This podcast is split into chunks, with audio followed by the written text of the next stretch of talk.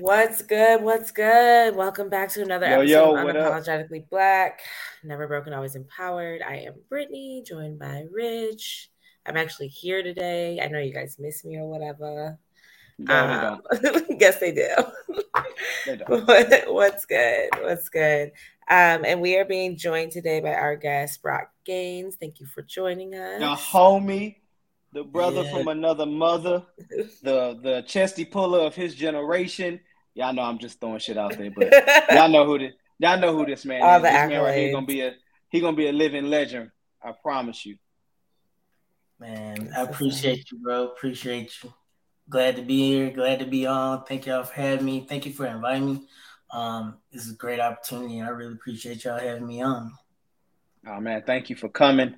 Uh, you know, and, and, and gracing us with your time and your presence. I know, uh, believe it or not, I know gunnies get busy senior senior leadership starts to get busy, and I know y'all got a lot of knuckleheads like the young me running around. y'all gotta yeah. stay on top of. But uh, do we do thank you for coming out um, and giving us your wisdom um, and your foresight on stuff. So we're gonna end out our Veterans Month this month with uh, my brother Gunstar and Brock Gaines. Um, how how you feeling today, man? We always we always do a check in with a mental health check in. How you feeling today, man? Man, I'm feeling good. Um, definitely in a good place, good spot right now. Um, definitely locked in just with life itself. Um, I'm in routine, which is good. Uh, I'm big on routine as far as uh, with my day to day and my week to week. So being in routine is huge for me. So I don't feel off balance, which is great. Um, sometimes that happen right, and sometimes you get that little friction here and there. But right now, I mean, I'm pretty locked in, so I feel good, and I'm glad I had a little bit of time to um, just chat with y'all. So yeah, I'm great. That's weird, man, because I live in chaos, which is weird. Like my life isn't going good unless it's chaotic. Like structure yeah. is boring, and I, will be like, I got to do the same shit again today. Like I get bored of that chaos. Yeah. fucking thrive. I thrive in chaos. How you doing, Britt? I know that you're not supposed to be here, but because your husband is doing workly and husbandly things, you know, he can't make it. So exactly, I have, to, I have, to, pull the military spouse uh, duties today. Mm-hmm. Um, I'm I'm well. I'm well. It's today was a long day. I was working, working. I think this is the most work I've really put in remotely from my home for hours at a time in front of my computer. Uh, I probably shouldn't say that out loud, but that's the truth. Mm. hey, you know some people be watching, right? Not gonna say oh, whose boss is watching. Oh, somebody's boss. I've been putting my work watching. in. I but I have been. I've been working. Um, and so yeah, I was I'm I was tired. Like even before the show, I'm like, let me just doze off for like 20 minutes. Um, but mm. overall, I'm well. Holidays are coming up. Uh, Julian's birthday is two weeks after Christmas, so we we have to get it mm. ramped back up and get it together. So yeah, we're good here. We're good. How you feeling, Rich? That's good. Uh, I'm not gonna lie. It's been a long day, but it's been an aggravating day. Not because of work or because of children, but because of landlords. And we're gonna get into realtors and real estate, but because of fucking landlords and laws that protect landlords from doing the shit that they do. Mm. Like, man, I like I told you, I've been moving this for the last two weeks. I've been fucking moving because I've been too lazy to go get a U-Haul. But I've been moving myself in my truck the whole fucking two weeks. And per the 60 day notice that got converted into a 30 day notice out of fucking nowhere. Uh, even in the 30 day notice, I'm like, okay, cool, whatever. Like, we're out. We got the place, you know, we got the, you know, place that we're in now. Uh, but I'm cleaning up the house. So that way, you know, there's no cleaning fee. As we're cleaning, she's coming in and legit has a U-Haul moving her shit in as wow. we are cleaning. Not like afterward. No, as I have trash on the floor, she's bringing in her fucking bed and fucking couch into the house. I'm like, yo, first mm. off, I pay rent till the first. Right, so the whole month. Even if even if nothing else was to transpire, I still own this place until the 1st mm-hmm. Right. Even with your six but I was so aggravated with it and I was so done with it. I'm like, yo, like I'll never lease from another person again. Like that's just I'm mm-hmm. not nah. I'm good because yeah. I think the rule is dumb in the first place. You set, and I'm gonna go off on a tangent, but y'all be okay. you set a lease contract right. say, "Hey, you're going to live in my house. I, you're going to pay me rent." Right? And I say, "Okay, cool." Now, as a as a person that's renting, if I violate the lease, or if I'm like, "Nah, I just want to move out," you'll be pissed off as a landlord. Like, motherfucker, we signed a contract. Like, you supposed mm-hmm. to pay mm-hmm. me for this, this. But if you want to move in, don't matter what you, you can motherfucker can be in there for a month. If they're like, hey, I want to move back to my house, they can inconvenience the fuck out of you and be like, yeah, we're just gonna give you 60 days to move out. And they'll be like, that's it? Like, what about the contract that says I'm gonna pay you like right and all this other shit? Nah.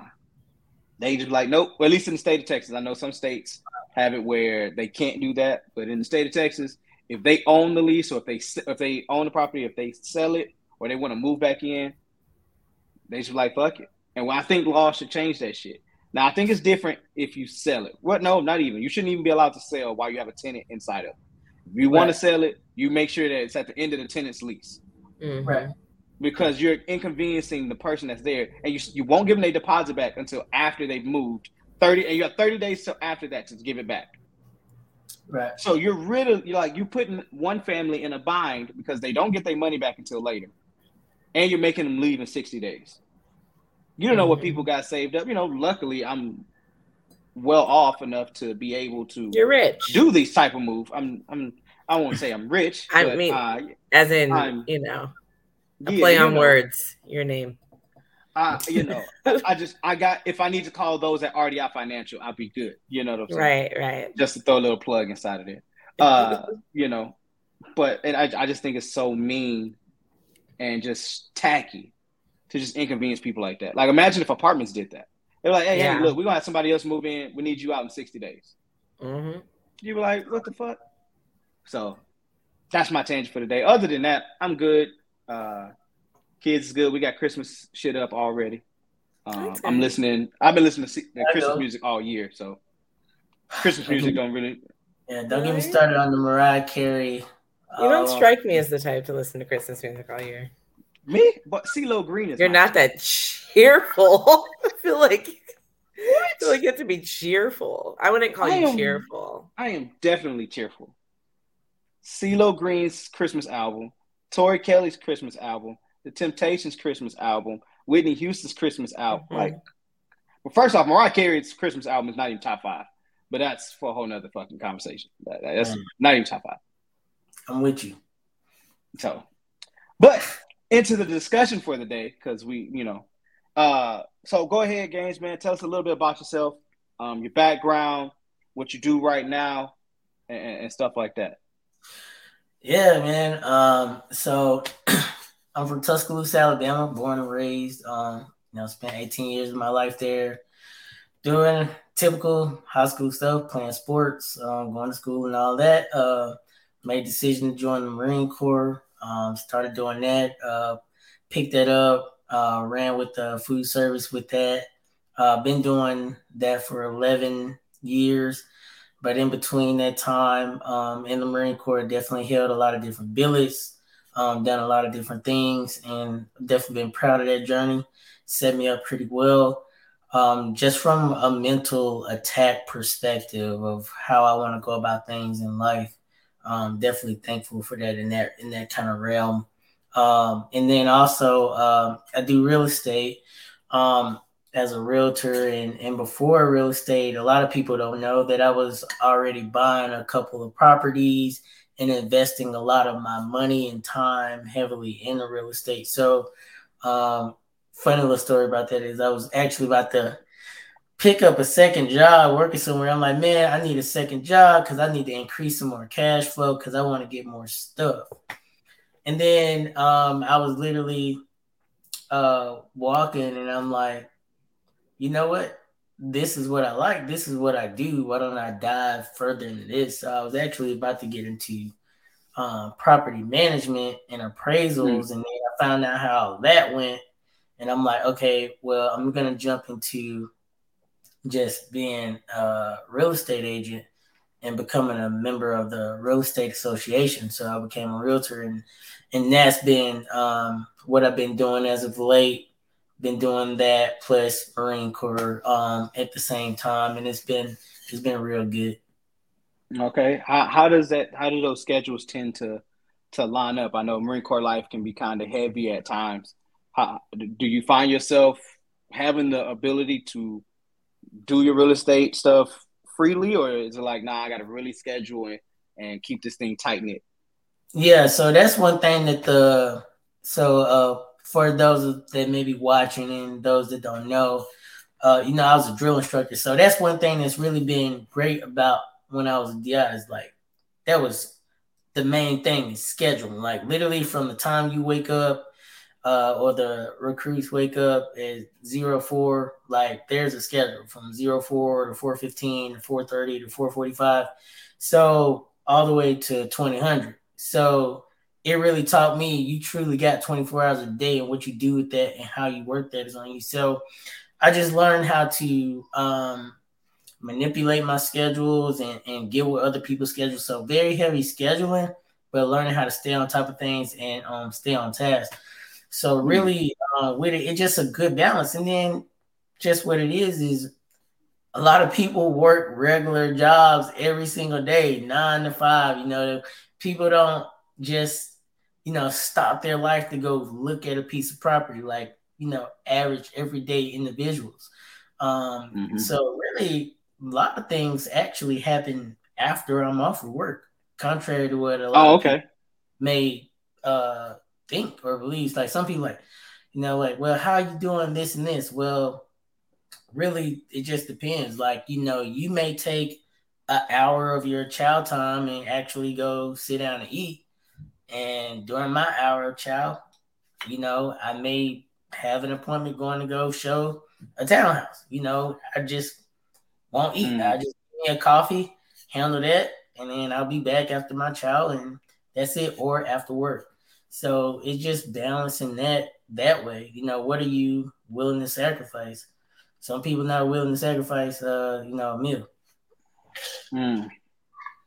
Uh, you you are a one of our special guests um, because you're the only one that was a drill instructor and what that lifestyle is like. Um, if you could just dive in a little bit as to what that lifestyle was like while doing it. Uh, for, for people that don't know, drill instructors for Marines are kind of like the cream of the crop, man. It's what everybody wants to become. It's who everyone inspires. Everybody remembers their drill instructor. No one remembers their recruiter. Sorry if you're a recruiter, but no one remembers their recruiter. Everyone remembers their drill instructor or their senior drill instructor or their, yeah. their series. Like everyone remembers those guys because they're the cream of the crop. It's who is what people see. Um, they're the I would say they're the face of the Marine Corps um, outside of infantry people, but that's neither here nor there. Uh, all right, talk about that, man. Yeah, man, being a drill instructor was um it was the best slash worst job I ever had. and it and it really was, man. I, I tell you, because it was it was truly a grind. It was, you know, the recruits came first and you had to give 100% of yourself at all times. Um, there was no looking tired. There was no. It, it didn't matter what you felt. Um, you know that was not going to be on display. And essentially, mm. it didn't even. You know, to a degree. You know, yeah, we take care of our own and take care of each other, but to a degree, it don't matter what's going on. Like that's the priority is recruit training. So you talking about a rugged schedule from zero four hundred to twenty hundred, and that's when the lights go off. Everything after lights is the meetings to talk about what went well for the day, what went bad for the day, how can we do it better, what needs to be prepped for tomorrow, going to go prep that. Like, so essentially your day ain't even really over till about 2130, maybe 2145. And then you back up again at 03, get it ready to be there by 0345. So, and that's like that for 90 days, or, you know, depending on what company you work in, you know, some people they they break it up a little different. But when um mm-hmm. when I was when I was there, it was definitely like that for most of the most of the training cycle.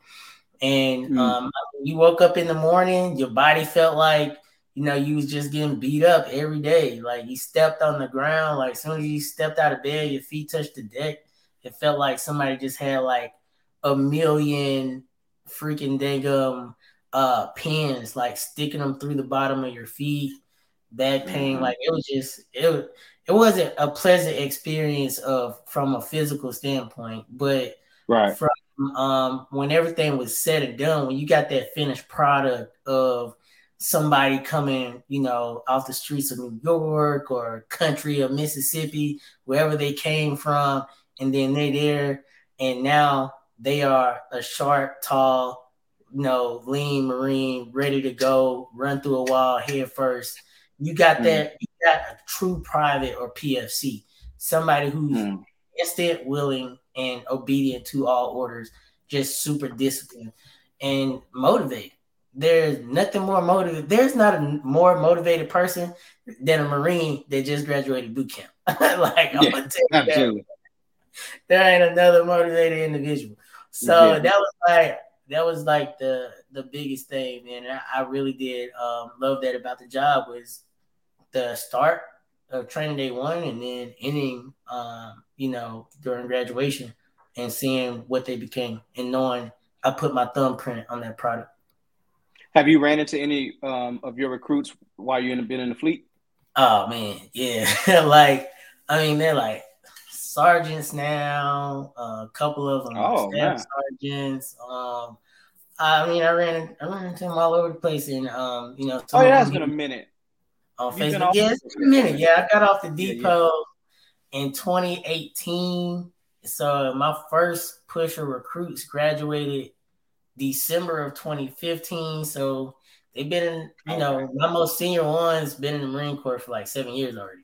So yeah, and, and okay. they've been in seven years already, and they staff sergeants, you know, they they're doing pretty good, like really good. Um, so mm. um, and some of them are sergeants and stuff but it, it's it's been good um, seeing them progress. You know, I follow some of them on social media and things like that because I want to okay. keep the uh, with the next generation, and they keep up with me. So that's been good to be locked in and engaged with them. So it's been cool.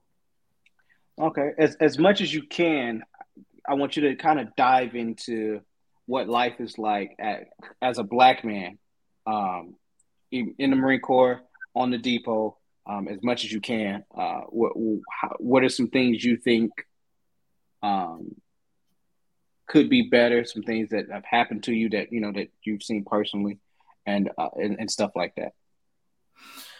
Yeah. Um, well, I mean, just in general, you know, um, just with my personal experience when I was with Bravo Company, um, man, I, I can't say that's that was a company where we were pretty loaded um, with uh, diversity and inclusion. So, and we really was setting the standard, if, if, you know what I'm saying. So it was, it was pretty great being there. Now, just as a whole, I think we've uh, we've gone to, we have like, you know, so there's a Marine Corps standard, right? There's your bare minimum of three pull-ups and you know i don't even know the bare minimum standards that's bad because i, I just i just never been a bare minimum they don't guy. they they don't exist bro like don't i don't exist. really know i just know that's the three pull-up one just been very big and like i think like it's like i think it's like 27 minutes on the run yeah something like that it's just been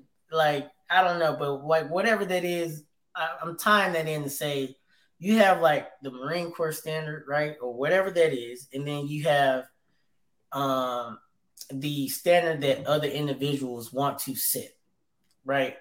And when it comes to things of, you know, regardless of color, origin, background, it's the standard that someone else is trying to set for you. Now that speaks volumes on everything as a whole from being a drill instructor, from being a sergeant of Marines, a corporal of Marines. So, what is, you know, when somebody says a sergeant of Marines, oh, you're a sergeant, X, Y, Z. So, is that what the promotion warrant, or is this is what you telling me what I should be, what I should be striving to be from your perspective and from what your standard is? So, there's a lot of that that goes on, and I think we could get better um really from from our culture and then from everyone else as well. Think we get better into having and taking what the Marine Corps standard is and applying those values to the individual and helping them get to that point and not necessarily to what that person's individual standard may be. So, from a societal point of view, right? Um, in any industry, and um, honestly, in any industry, and just from me being an HBCU graduate, one of the things they teach you is that as a black person, we get essentially a different set of playing cards going into society. We're we're going to be held to a higher standard than our white counterpart. Is is that what you feel happens within the Marines as well? Is that something that you've experienced that you just you have to reach a higher standard or just a different mm. set of standards? Um, so before he before you answer that, Brock, I'm gonna give you the person that's not in the Marine Corps answer, mm-hmm. and before he give you the person that's still in the Marine Corps answer. My answer would be yes. You have a whole different set of plan cards because you come in already. You already have a chip on your shoulder, and for me, I believe it's it started in boot camp. With I had drill instruction. I, I went in in 2009, and I had drill instructors who were like, "You're black. You're telling me that you can't run." Jump, do pull ups, like all this other shit. Mm-hmm. Or they'll say stuff like, damn, you can do everything but swim. And then when you look at it, and I, at the time it's like, oh, it's a laughing joke. But when you actually look at swim qual when we go, the only people that have failed are all black people. Mm-hmm. And so they they know stuff like they they see stuff like that.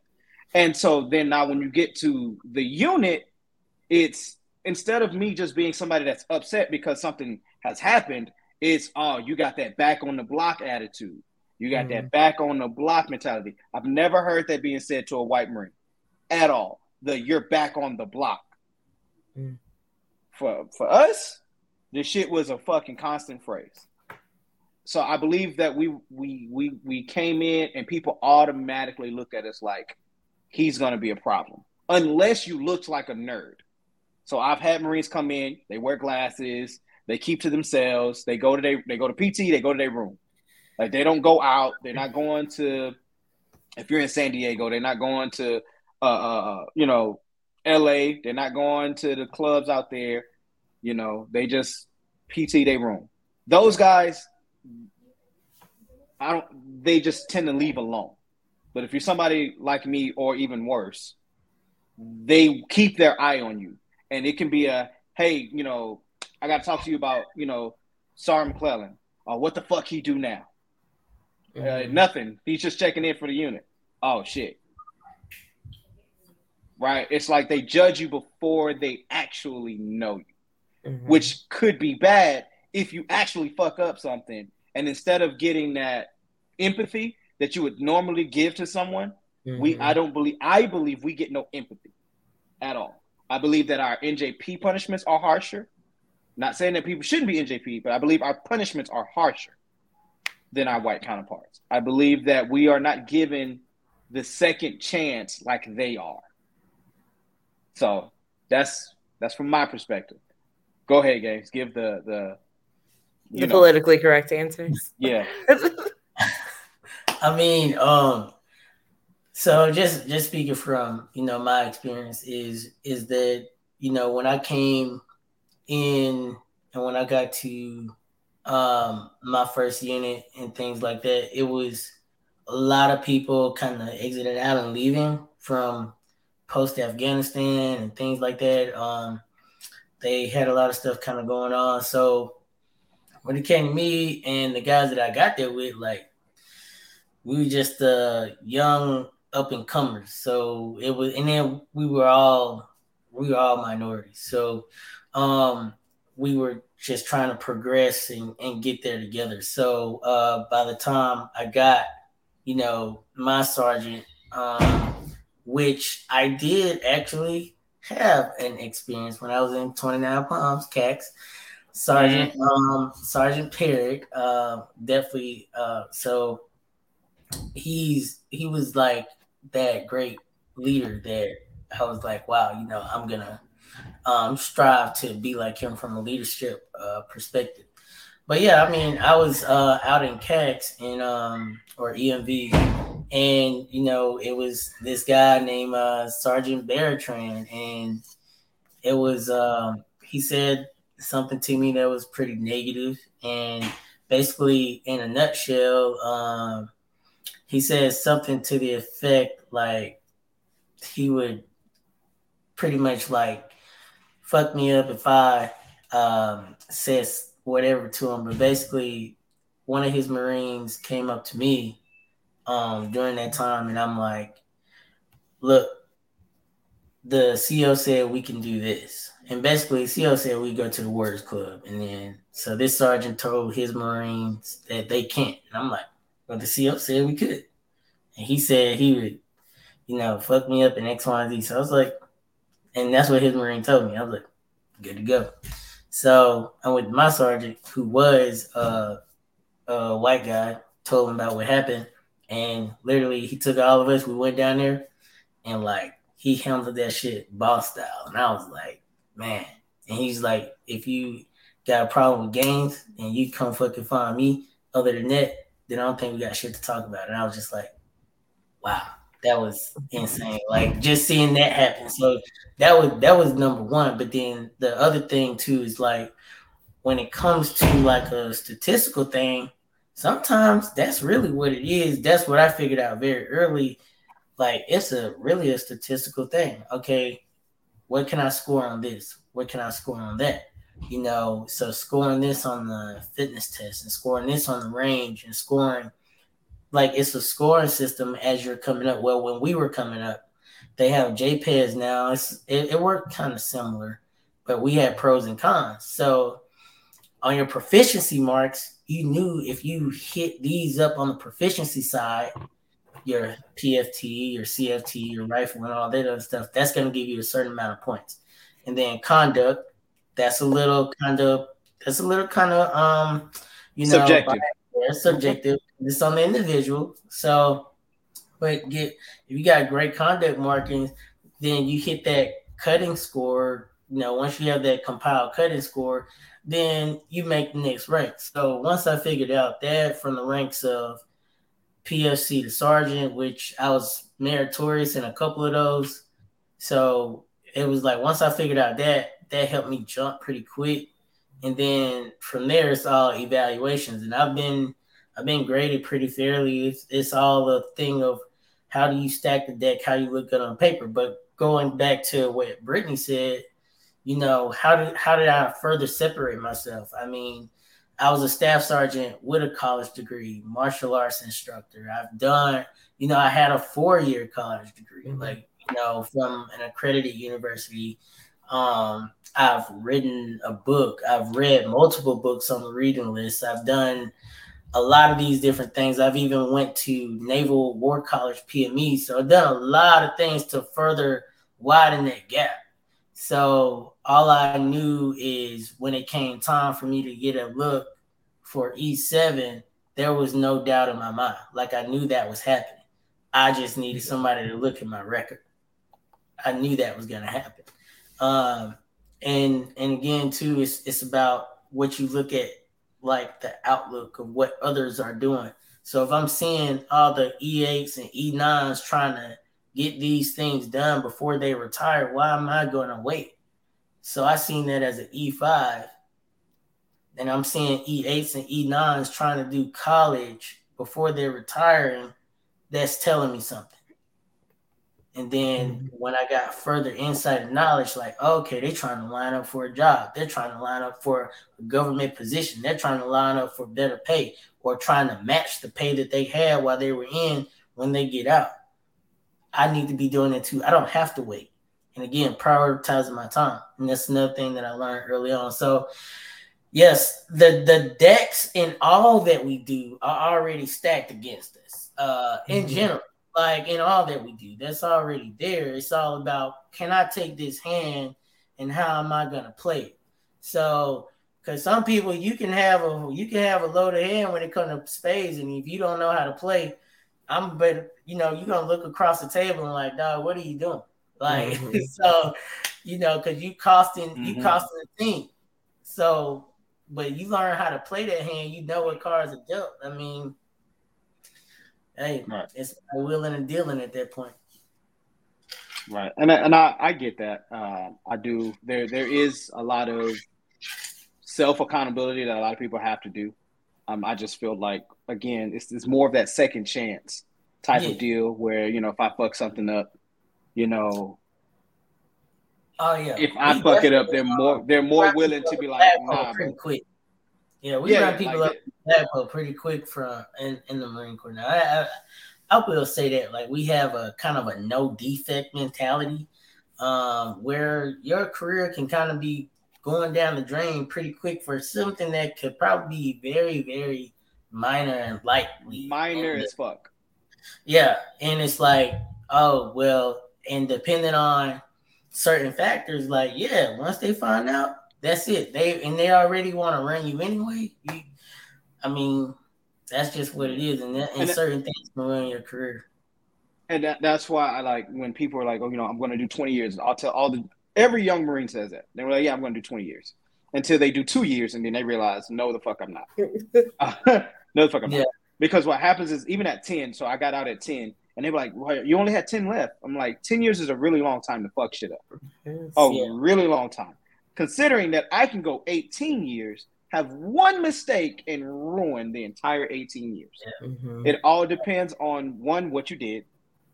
Um, and then two, I'm going to say it's where you're at and who's running the show at the time.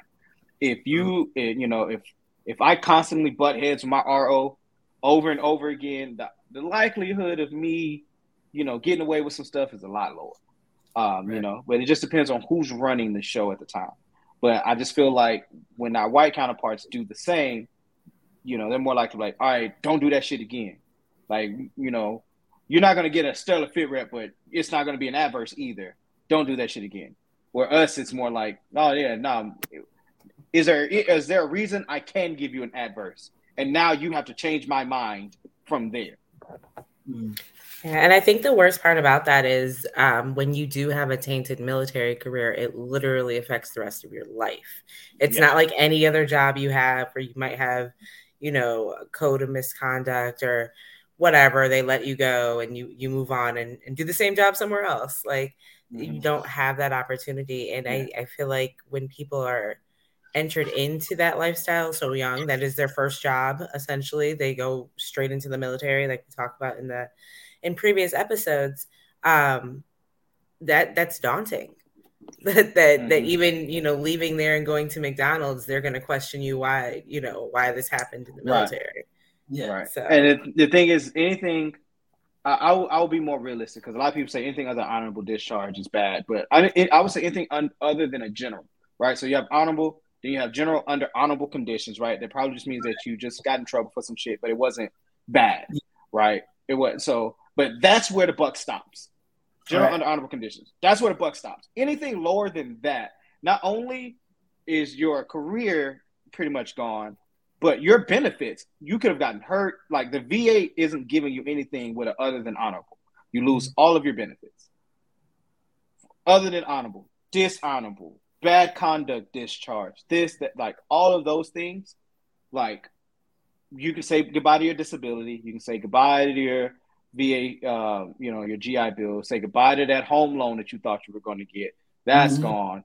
If you if you gave away your GI Bill, say to your spouse or whatever, and you get kicked out, you have to pay that back. Right. You know, along with the wasted time, you know, however long you've been in, that's already been served. Yeah. So it's it's I think I think the civilian world harshly critiques veterans when they get out. Um, and yeah. I think that's something that, that possibly should be changed as well. Um, don't get me wrong, I don't automatically turn my nose up to someone that gets an OTH. A lot of us talk shit between each other when we get out, like, oh, what'd you get?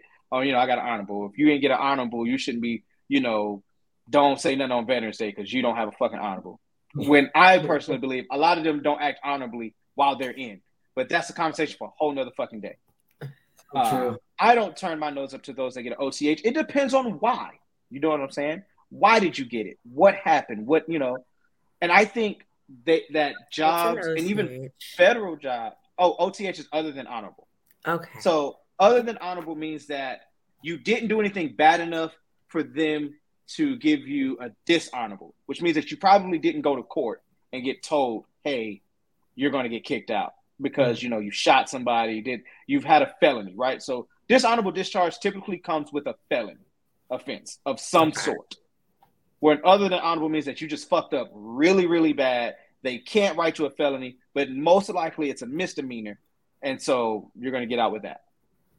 Uh, but the thing is, I think even when it comes to federal jobs, they should do a better job at the interview process of why did why did this happen?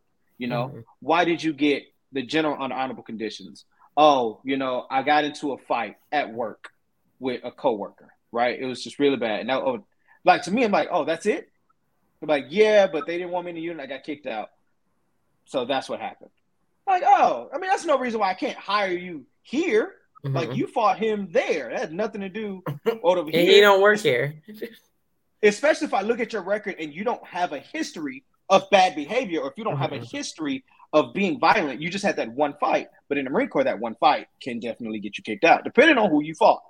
If you mm-hmm. slap your staff sergeant and you're your lance corporal, yeah, you're most likely getting kicked out.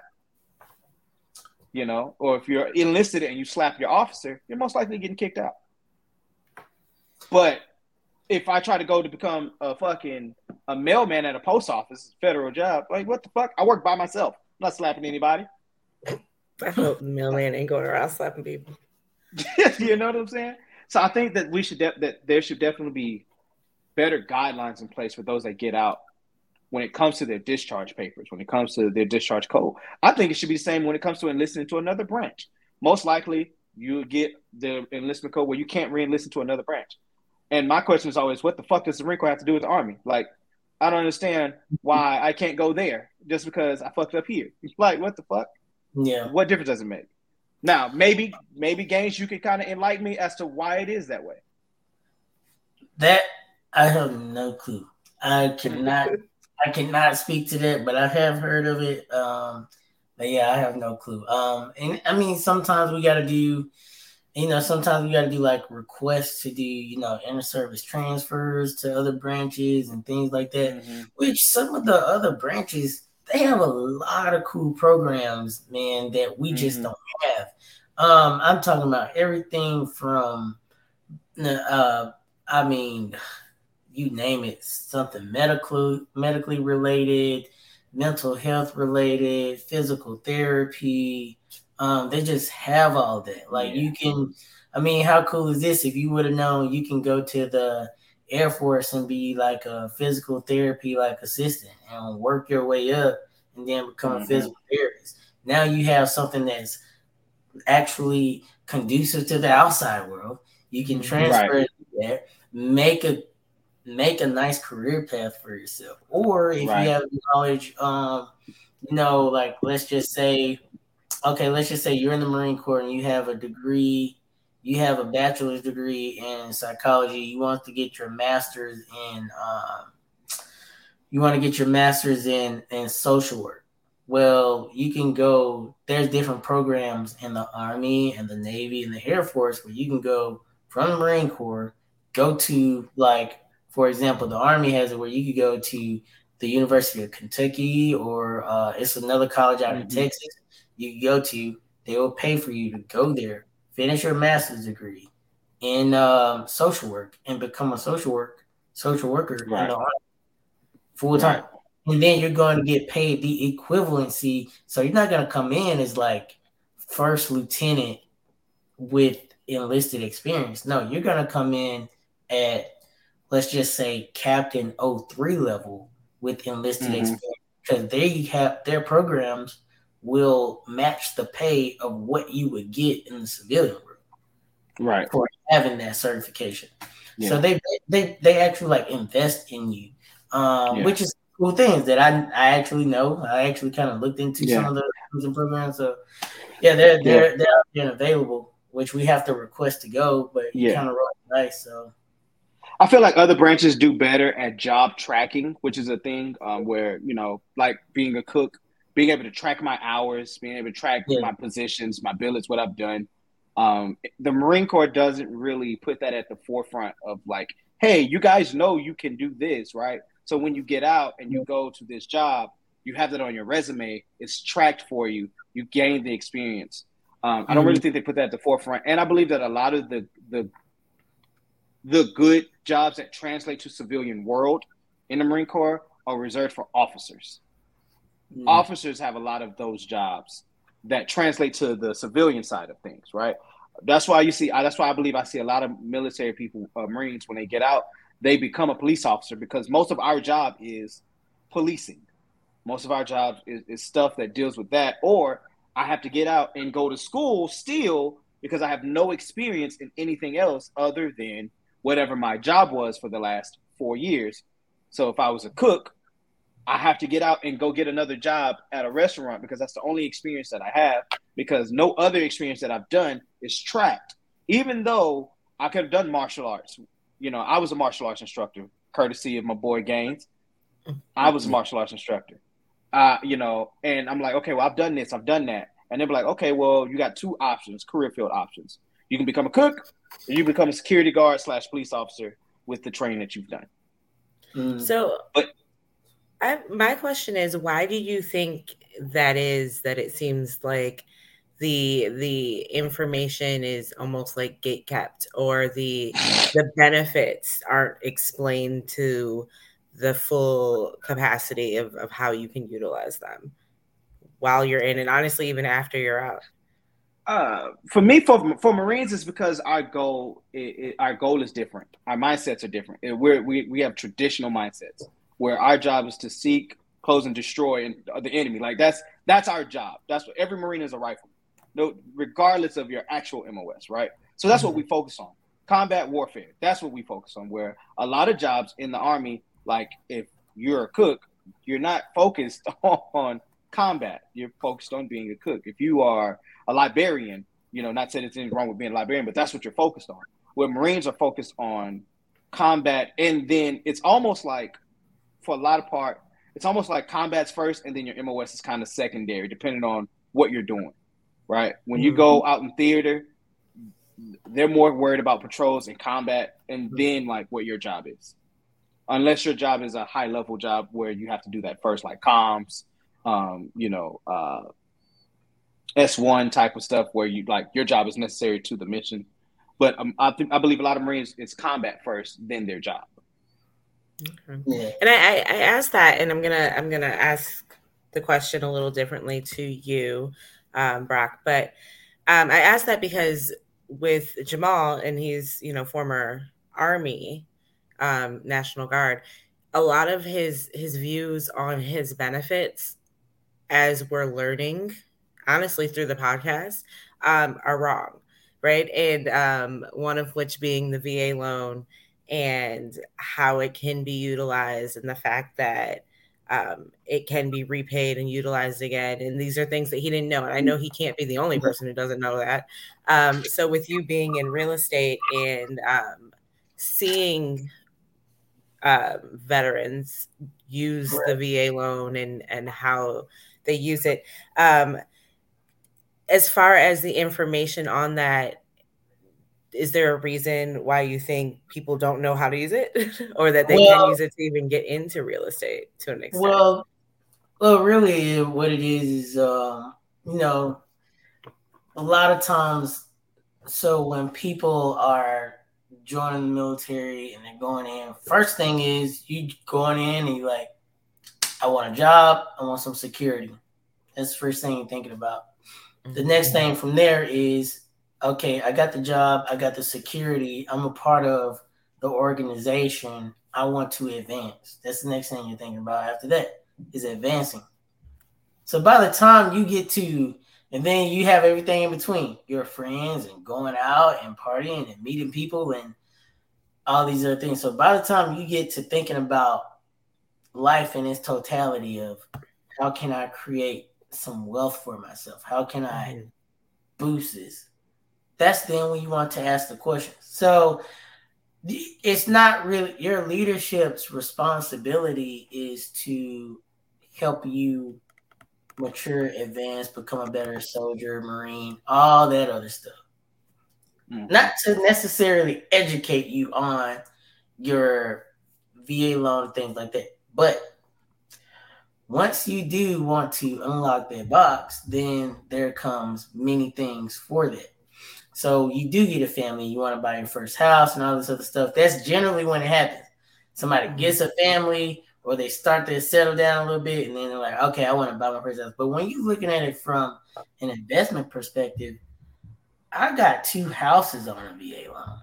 Mm-hmm. Like currently, two on the same, you know, like, and that's the other thing. People like, oh, like, how many VA loans do I got? No, you have a VA entitlement. And my VA entitlement for my rank at the time was like $553,000 or whatever it was. So I got two homes on that entire entitlement that both are bringing in rent money, that both are cash flowing, that are bringing me extra income every single month. Right. And so, in out of one of them, I pull like $40,000 out of one of them. Not, don't have to pay taxes on it or anything like that. So, learning just how to like game the game and all this other stuff. So, it, it gets really deep. But mm-hmm. really, what we have to do and what we should be doing is is once you get to a certain part or area, I advise everyone, if you're especially if you're gonna be sticking around for a while too, at that, get you a piece of property in, in one of these areas that you're getting a station at and everything like that, and, and start creating that kind of residual flow for yourself. But also think about it. If you if if Rich bought a house and he did 10 years in the military and he sold that house after 10 years, he would have well over a hundred grand easily, mm-hmm. hands down, probably close to maybe 200, depending on where it's at, how long he had it, and all of that. But you know, let's just say for everything what it's worth, you bought a home, your fifth or sixth year in. Like I just in this current market where people's like, oh, well, the housing market isn't that great right now. Well, I just had a dude who had a house for three years on his house in a you know average neighborhood, you know, nothing too crazy. He made hundred and thirty thousand dollars off that house, and he bought it three years ago. Mm. Wow. That's nice. So, and it's about movement, right? So, I bought a house I bought a house uh, about uh, well, actually, yeah, I bought that house in 2020. That house I bought in 2020, I bought it for 230,000. I put $20,000 of work into it, but this is what it's worth without all that even being taken into consideration of what actually been invested into the property. Like that house, that same house in 2020 that was worth 230,000 is now worth two hundred and eighty thousand dollars. Mm. Like that's mm. how much it appreciated. Mm-hmm. Um, and and and again, if I would have been hesitant, if I would have been like, well, uh, I don't know X, Y, and Z, I knew at a certain point, like I'm all in with this. Right? right. So everybody finds their thing that you go in, you're after, like you're locked in. And with real estate for our military, active, veterans, everyone as a whole who has this entitlement, it can unlock a lot of doors for you. Like even if you had a piece of property and you sold it, let's just say even if you only made like 40,000, 50,000, now that VA entitlement is reset, you made $50,000, you didn't have to put any money down. So the next right. time you go into a deal or you want to get that dreamy forever home for you and your spouse and or or your family. Now you don't have to worry about getting beat out because you're going on a VA deal. Now you have, yeah, yeah, hey, we're gonna do this, and we're also gonna put, you know, ten, fifteen thousand dollars down mm-hmm. on this. Then right. that makes your offer more enticing. That makes the deal gonna get done a lot. Um, everybody's gonna, you know, entertain more and be like a lot more locked in, and you just have like a lot of more capital that you didn't have before, and you got it mm-hmm. literally for nothing. And by for nothing, I mean you know the conventional way. Most people out here, when they go buy a house, the lowest they are required to put down is three point five percent for an mm-hmm. FHA.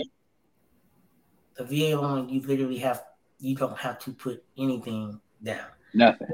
Closing costs, that's a whole separate thing. That is taxes, that's insurance, that's you know, attorney fees if you live in an attorney state, title fees, all that other stuff. That's all that. Mortgage fees, that's that's closing costs, that's separate. Which I've gotten a lot of people, you know, from upwards to like eleven thousand dollars back in closing concessions. 11,000, mm. 5,000, 8,000. And sometimes the closing concessions aren't even that much, but they they've been covered completely. So it all depends on mm. who you work with, who you work for, and and what they know. So I've done enough deals to know, and and being in different markets to know like, hey, this works and this can work for this market. This can work for that market. So it just depends on like where we're at. But the knowledge, when people want to get tapped in, they're usually further down the road or have already mm-hmm. transitioned. Mm-hmm. Are you are you um are you on the East Coast? Are you uh near Lejeune? Yeah, I'm actually back at um I'm back at Parris Island now. I'm working over on the okay. Marine Corps Air Station on Beaufort here. So I'm the logistics okay. chief for uh H and HS right now. So what what what is your as a real estate agent? Do you have a high, I would say, turnover rate where you got a lot of Marines coming in looking for houses, a lot of Marines leaving? Do do you know? Are you like the the guy that they go to? Like, oh yeah, just call Gaines. Like, yeah, like the plug for a lot for a lot yeah. of it. Well, I I mean, I a lot of people would think so. I would think so, but like, contrarily, not really. Um, mm. people get lost in um, you know, maybe things people they may see on social media, which working behind the scenes. I know some of these individuals aren't as, you know, great as they think they may be, you know. Um, mm. but really and truly, uh, I'm not really necessarily like the go-to guy in my area, but I'm I'm known for doing good work. I'm known for making things happen. And also a lot of my clients have been just referrals from other people that I've worked with, telling them like, "Hey, like I know you've uh thinking about buying some stuff, but here, or I know you probably had a, a bad experience, but here, here's Brock Like this dude's awesome." And then so we talk, we have a conversation, and generally, once I speak to them, then you know it's all good from there. So a lot of my referrals just literally been from people I don't even know and like I've never met. And I would think mm-hmm. like I would have a lot of more crossing paths with people that I did know, but not not right. really. Not really. Um, so, so, so are we still going for the twenty years? Yeah, uh, going for the twenty years. Uh, I'm I'm I'm rolling it through. I mean, I for me, it's a lot. It has a lot to deal with my competitive nature because I've always looked at this as a sport when I first came in, which is weird. But I've always been a I just always been big in sports and competing. Mm. So um, I never had like envy or jealousy of anybody or nothing like that. You you know me, so you know there's never been yeah. nothing to me. I always, you know, hey, hideaway boy, like always been good time. So, I, I, can tell you, I've never been a jealous person, right? Like I'm always yeah. happy when you or, or Thomas or some, or, or, you know, I even seen uh, I seen Pawn not too long ago. You know, I'm yeah. always excited but you know, I think a, a little back they look like they were like, you know what, uh, like what if? You know, yeah. I think a lot of that happens with a lot of people. Do you ever find yourself saying, uh, what if I had did this and did this full time? Or do you think you're good where you're at? Uh, I think I'm I think I'm good where I'm at because I had a I had one situation where like just in life in general, like I wanted to do something, like I had an idea and I didn't act on it, right? And mm-hmm. like mm-hmm. by not acting on it, like I missed out on like a lot of capital. I missed out on a lot of like opportunity where if I would have acted on it in that moment of time, in that in that capacity where all that was connecting, it mm-hmm. would have been great.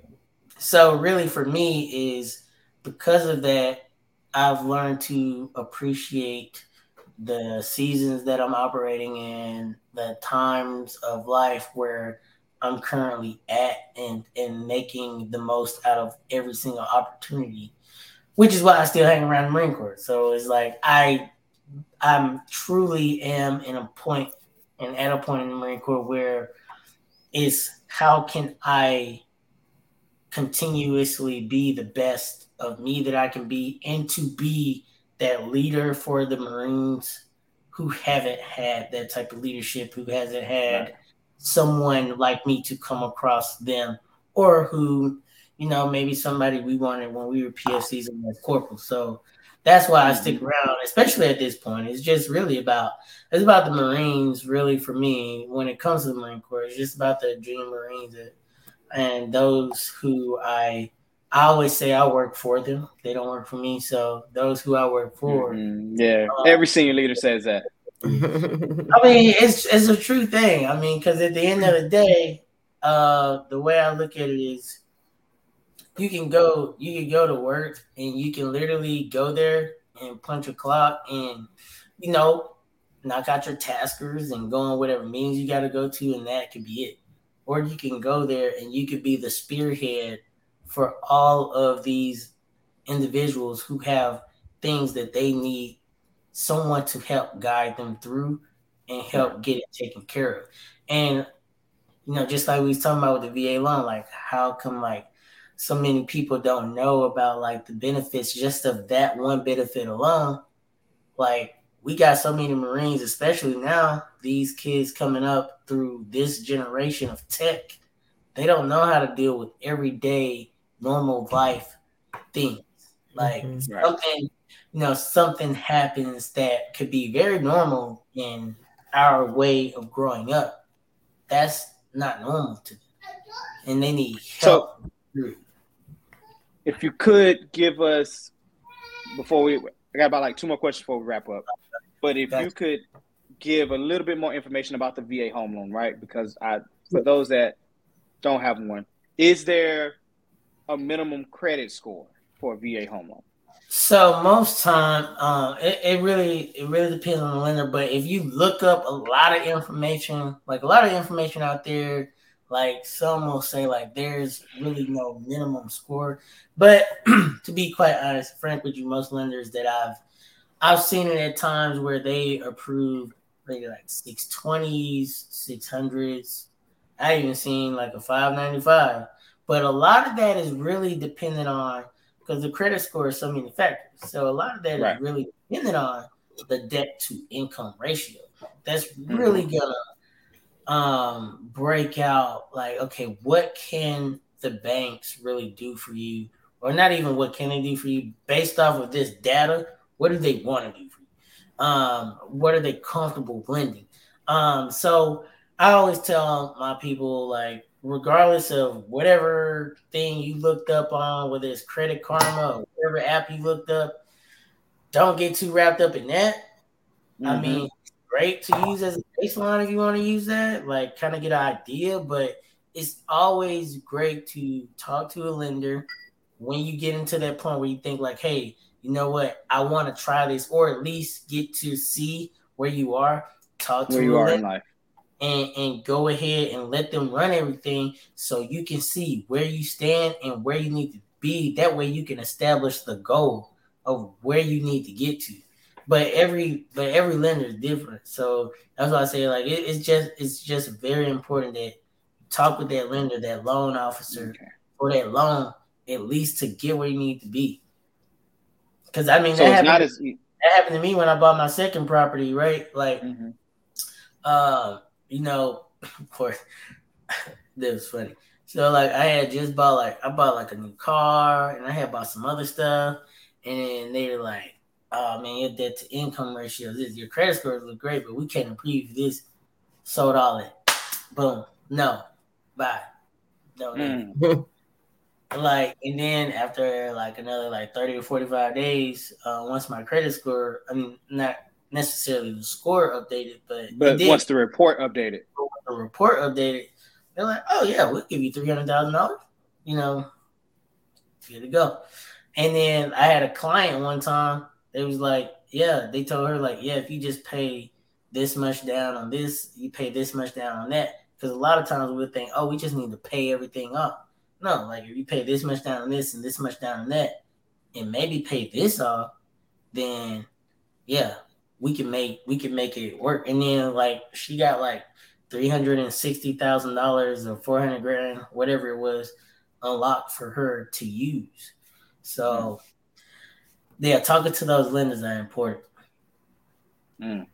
Okay. And uh Brittany, do you have any other questions? So I have I have one last question. Before we went on air, we were talking a little bit about um, Veterans Day and kind of the for lack of a better word, like awkwardness that specifically Jamal, but other veterans have expressed when you know people are like, "Thank you for your service," and you, they don't want to have this inflated sense of self, or really don't even want to be recognized because that's the only day they feel like they are recognized in certain circumstances.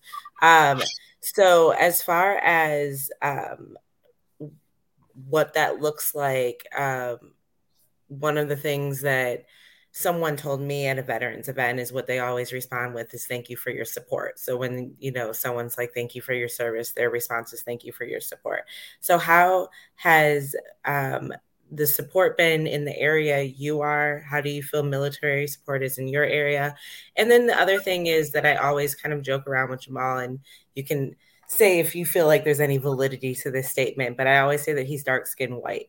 So in the world once they find out he's military he gets a separate pass of you know mm-hmm. your average nigga um, so mm. do you do you see that in in your everyday civilian life um, yeah i mean yeah yeah i definitely um i mean i'm not, i don't i don't think there's no one on the planet can say like they've never like experienced it like yeah that is like kind of like the number one like i i mean you can just do it any other time. Like you just you can do it in whatever town or wherever you at. You can just wear regular clothes and see how you're treated, and then you can just throw on you know your uniform, and then you know throw on your you know dress uniform and go to the airport and watch how you treat it. It's, it's just mm-hmm. way different. It's just, it's just totally different. Um, but um, and as far as like the support, uh, yeah, that's huge. Um, thank you for your support. I think that's huge because you know,